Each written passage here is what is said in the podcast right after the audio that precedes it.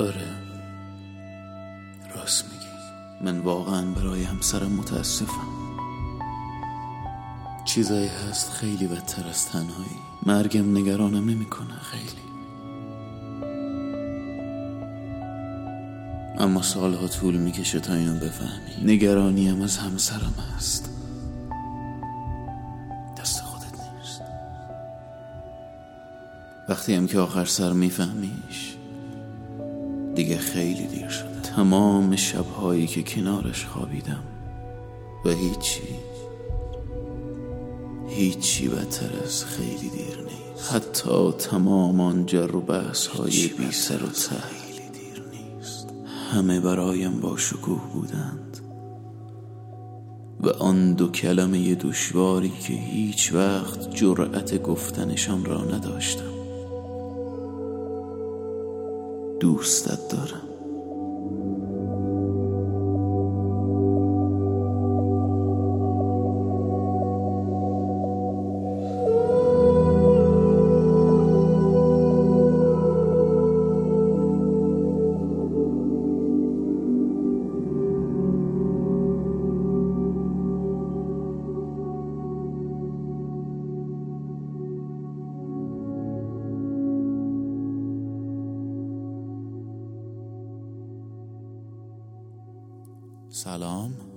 فاضل محسومی هستم و اینجا پادکست نگاه.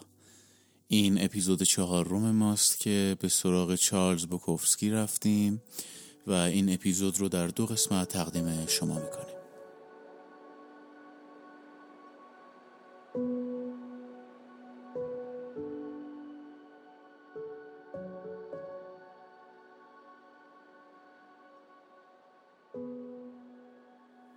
خب قبل از شروع اپیزود چند کلامی می‌خواستم با شما عزیزان صحبت کنم.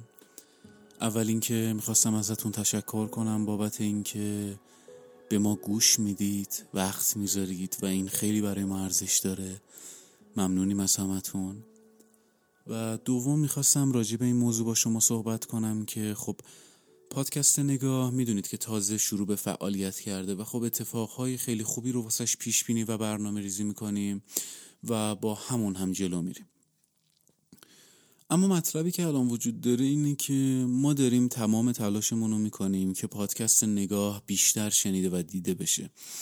و می‌خواستیم که از شما هم بخوایم که به ما در این ماجرا کمک کنید و از طرف ما از دوستان یا اقوام کسایی که فکر می‌کنید این فضا براشون جذاب یا جالبه دعوت کنید که اون عزیزان هم در کنار شما کنار ما باشن. مرسی. you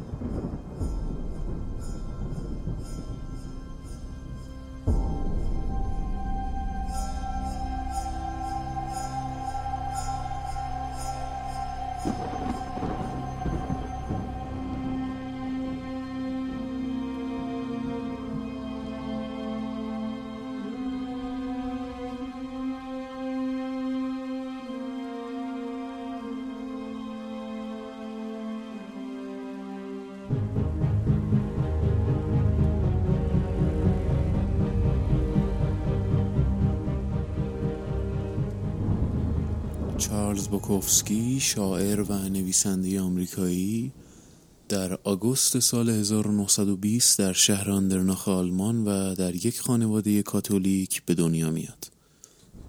چارلز پسر هاینریش کارل بوکوفسکی سرباز آمریکایی بوده که اصالتا هم آمریکایی بوده و هم لهستانی پدرش و در بعضی جا هم نوشته شده که آلمانی هم بوده چون روایت های متعددی وجود داره و مادرش هم کاترینا فت که اون هم یک خیاط آلمانی اصیل بوده. دو سال بعد یعنی سال 1922 که بعد از سقوط اقتصاد آلمان و بعد از پایان جنگ جهانی اوله کاترینا و هاینریش تصمیم می‌گیرن که به آمریکا مهاجرت کنن. یعنی یه خورده پسندازی بوده که جمع کردن و جمع کردن و جمع کردن و اون موقع موعد این بوده که به آمریکا مهاجرت کنن به کالیفرنیا و لس آنجلس در نهایت. خب ما الان در ابتدای کودکی بوکوفسکی هستیم که خیلی مهم و پر از اتفاقات تلخ برای اونه و اون اتفاقات هم ارتباط بوکوفسکی با پدرشه در واقع که اصلا ارتباط درستی نبوده. همیشه بددهنی فریاد کتک های وحشیانه به طوری که توی یکی از مقاله هایی که خوندم اینجوری نوشته شده بود که واسه کوچکترین اشتباهی پدرشون رو به طرز وحشیانه کتک می‌زده. خب چیزهایی هم که از پدرش می‌دونیم اینه که از سربازای جنگ جهانی اول بوده و چارلز رو بعد از اینکه از جنگ برمیگرده می‌بینه و خب ما قطعا نمی‌دونیم که چه اتفاقهایی برای پدرش در اون زمان که در بطن جنگ بوده افتاده و قطعا می‌تونه روی روان آدم خیلی تاثیر بذاره تا حدودی. و می‌تونه اصلا علت اصلی بدرفتاری هایی که با بوکوفسکی داشته همین بوده باشه. حتی بعد از جنگ هم یک دوره خیلی طولانی بیکار بوده پدرش. یه جور که اصلا نمی‌گفته اول این رو هم بگم که اصلا کتمان می‌کرده از خانواده نمی‌گفته بهشون که من بیکارم. و هر روز با یه کیف از خونه می‌رفته بیرون تا دیر وقت میمونده و بعد برمیگرده که اونا اصلا فکر کنن که این رفته سر کار. و خب همه اینا بوده و اون رفتارها که بهشون اشاره کردم ادامه پیدا می‌کنه و باعث میشه که بوکوفسکی از همون ابتدا افسرده و عصبی بار بیاد. یه مسئله دیگه که وجود داشته این بوده که صورت چارلز پر از جوش بوده. حالا به تعبیر یکی از دوستانش میگه می‌گفته که صورتش پر بوده از مارماهی. و خب این ماجرا هم باعث می شده که اون از هم سن و سالهای خودش دور بشه و نتونه ارتباط برقرار کنه. و این ماجرا هم انزوا و تنهایی رو به روحیات و خلق و خوی بوکوفسکی اضافه می‌کنه.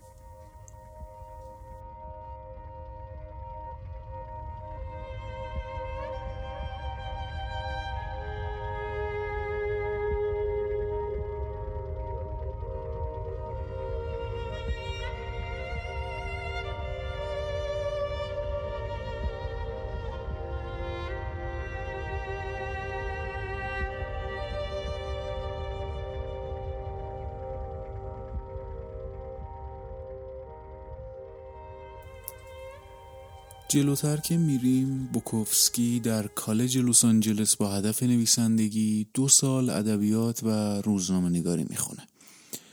و خیلی البته طول نمی‌کشه این ماجرا به خاطر اینکه اتفاق خیلی بدتری باید بیفته. و اون همینه که پدرش بعد از اینکه متوجه میشه چارلز به سمت داستان نویسی رفته و این اتفاق هم اینجوری میفته که یه روز میره توی اتاقش و چون داستانا رو مخفی می‌کرده چون نمی‌خواسته خانواده مطلع بشه. و همینجوری داشته میگشته و اینا می‌بینه که آره کلا با یک انبوهی از نوشته ها مواجه میشه و چند تا رو برمیداره می‌خونه و وقتی می‌فهمه که پسرش به سمت داستان نویسی رفته اون رو از خونه بیرون می‌کنه. و خانه به دوشی بوکوفسکی آغاز میشه.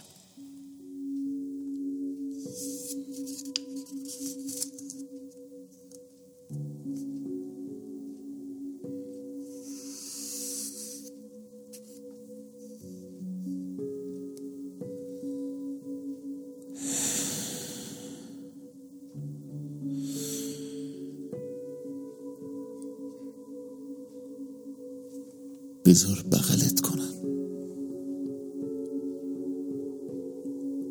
بذار بغلت کنن چه آرامش چه شادی بذار بغلت کنن وقتی جوان بودم اینجور حرفا به نظرم مبتزل و احمقانه می اومد آسی بودم و ذهنم در و دوغون تربیتم هم که فاجعه به سختی سنگ بودم. خورشید هم چپ چپ نگاه می‌کردم. به هیچ کس اعتماد نداشتم خصوصا به زنها. توی اتاقای کوچیک مزخرف زندگی می‌کردم و همه چیزو میشکستم.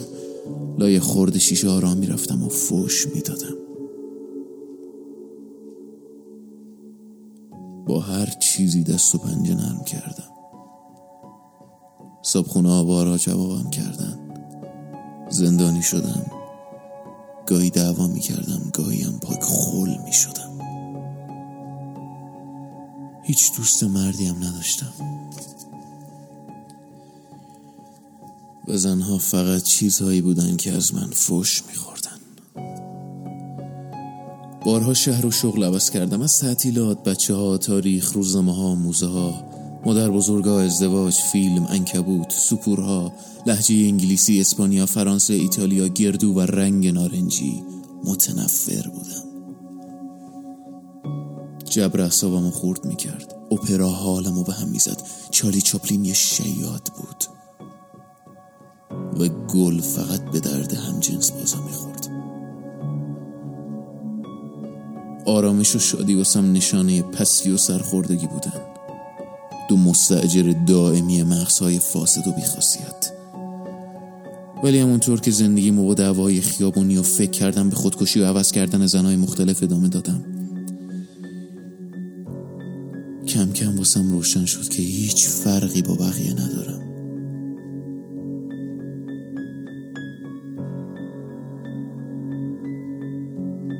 دیگران منو مثل خودشون می‌دیدن. پر از نفرت بودن. از ظلم هایی که به چشم نمیومد تحقیر می‌شدن.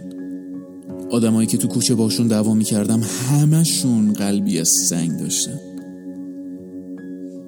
همه واسه رسیدن به یه نفع ناچیز به هم تنه می‌زدن و سر هم کلاه میذاشتن. دروغ سلاح همگانی بود. نمایش سر و تهی نداشت و تاریکی فرمان روای مطلق بود.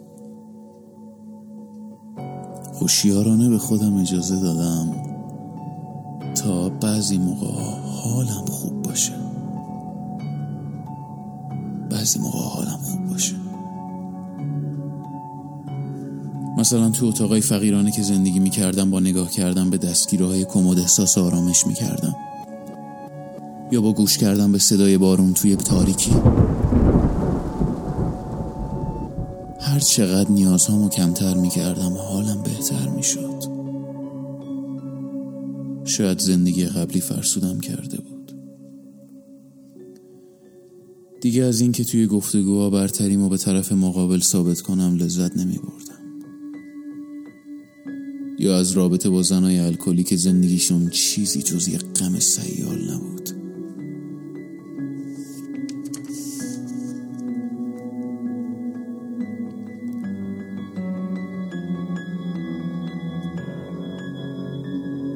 هیچ وقت. هیچ وقت زندگی رو همونطور که بود نمی‌تونستم بپذیرم.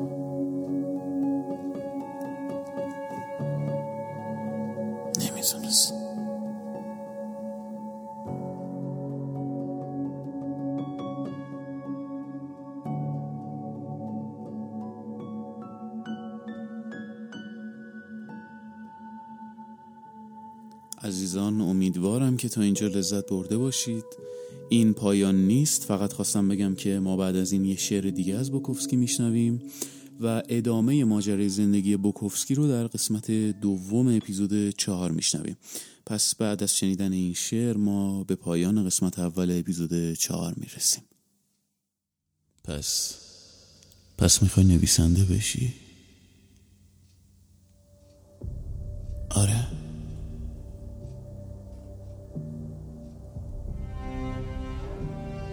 اگه علا رغم همه چیز از درونت نمیشه کفه انجامش نده.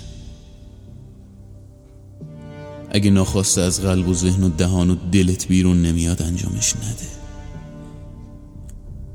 اگه مجبوری ساعتها بشینی و به صفحه کامپیوترت خیره بشی یا پشت ماشین تحریرت قوز کنی و دنبال کلمه بگردی انجامش نده. اگه دنبال پول و شهرتی انجامش نده.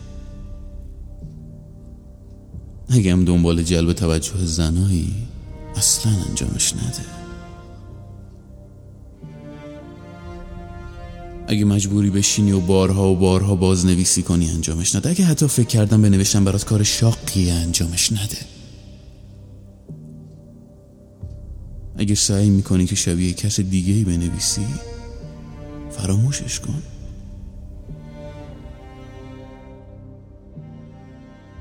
اگه مجبوری سب کنی تا از درونت بجوشه و بعد صبورانه دوباره به انتظار بشینی یا اینکه هرگز از درونت نمی جوشه به فکر یه کار دیگه باش. اگه مجبوری بار اول برای زنت دوست دخترت یا دوست پسرت یا پدر و مادرت بخونی هنوز آمادگیشون نداری. مثل خیلی نویسنده های دیگه نباش. مثل هزار تا آدمی که اسم خودشونو نویسنده گذاشتن نباش. کند و خسته کننده و پر ادعا نباش. نظر عشق به خودت از پادرت بیاره. کتابخونه های جهان از دست امثالت اونقدر خمیازه کشیدن که خوابشون برده.